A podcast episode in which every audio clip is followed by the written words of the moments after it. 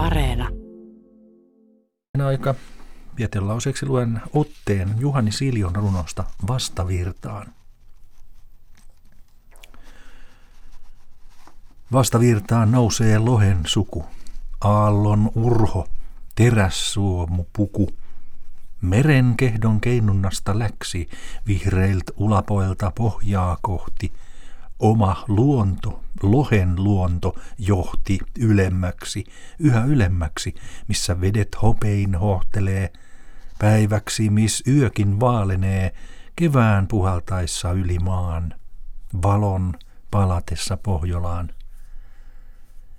Eikä lepää koskein urho ennen kuin on suven laulavimman mennen ennättänyt syksyyn, tähtiöihin, jälleen päässyt vesiin vihreöihin, turviin tunturien hiljaisuuden, alle syksyn suuren avaruuden, kuin on täyttänyt hän luomislain, kevään käskyn, rakkauden vaiston, voittanut on miehuutensa taiston, ja on enää eessä talvi vain.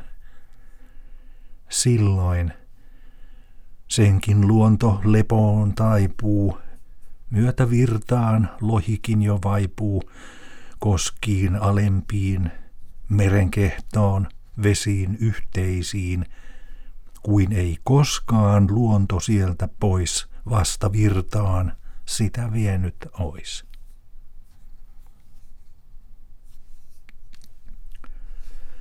Tämä oli ote Juhani Siljon runosta vasta virtaan, joka on ilmestynyt kokoelmassa Selvään veteen – ja tuo julkaistiin tuo kokoelma vuonna 1919.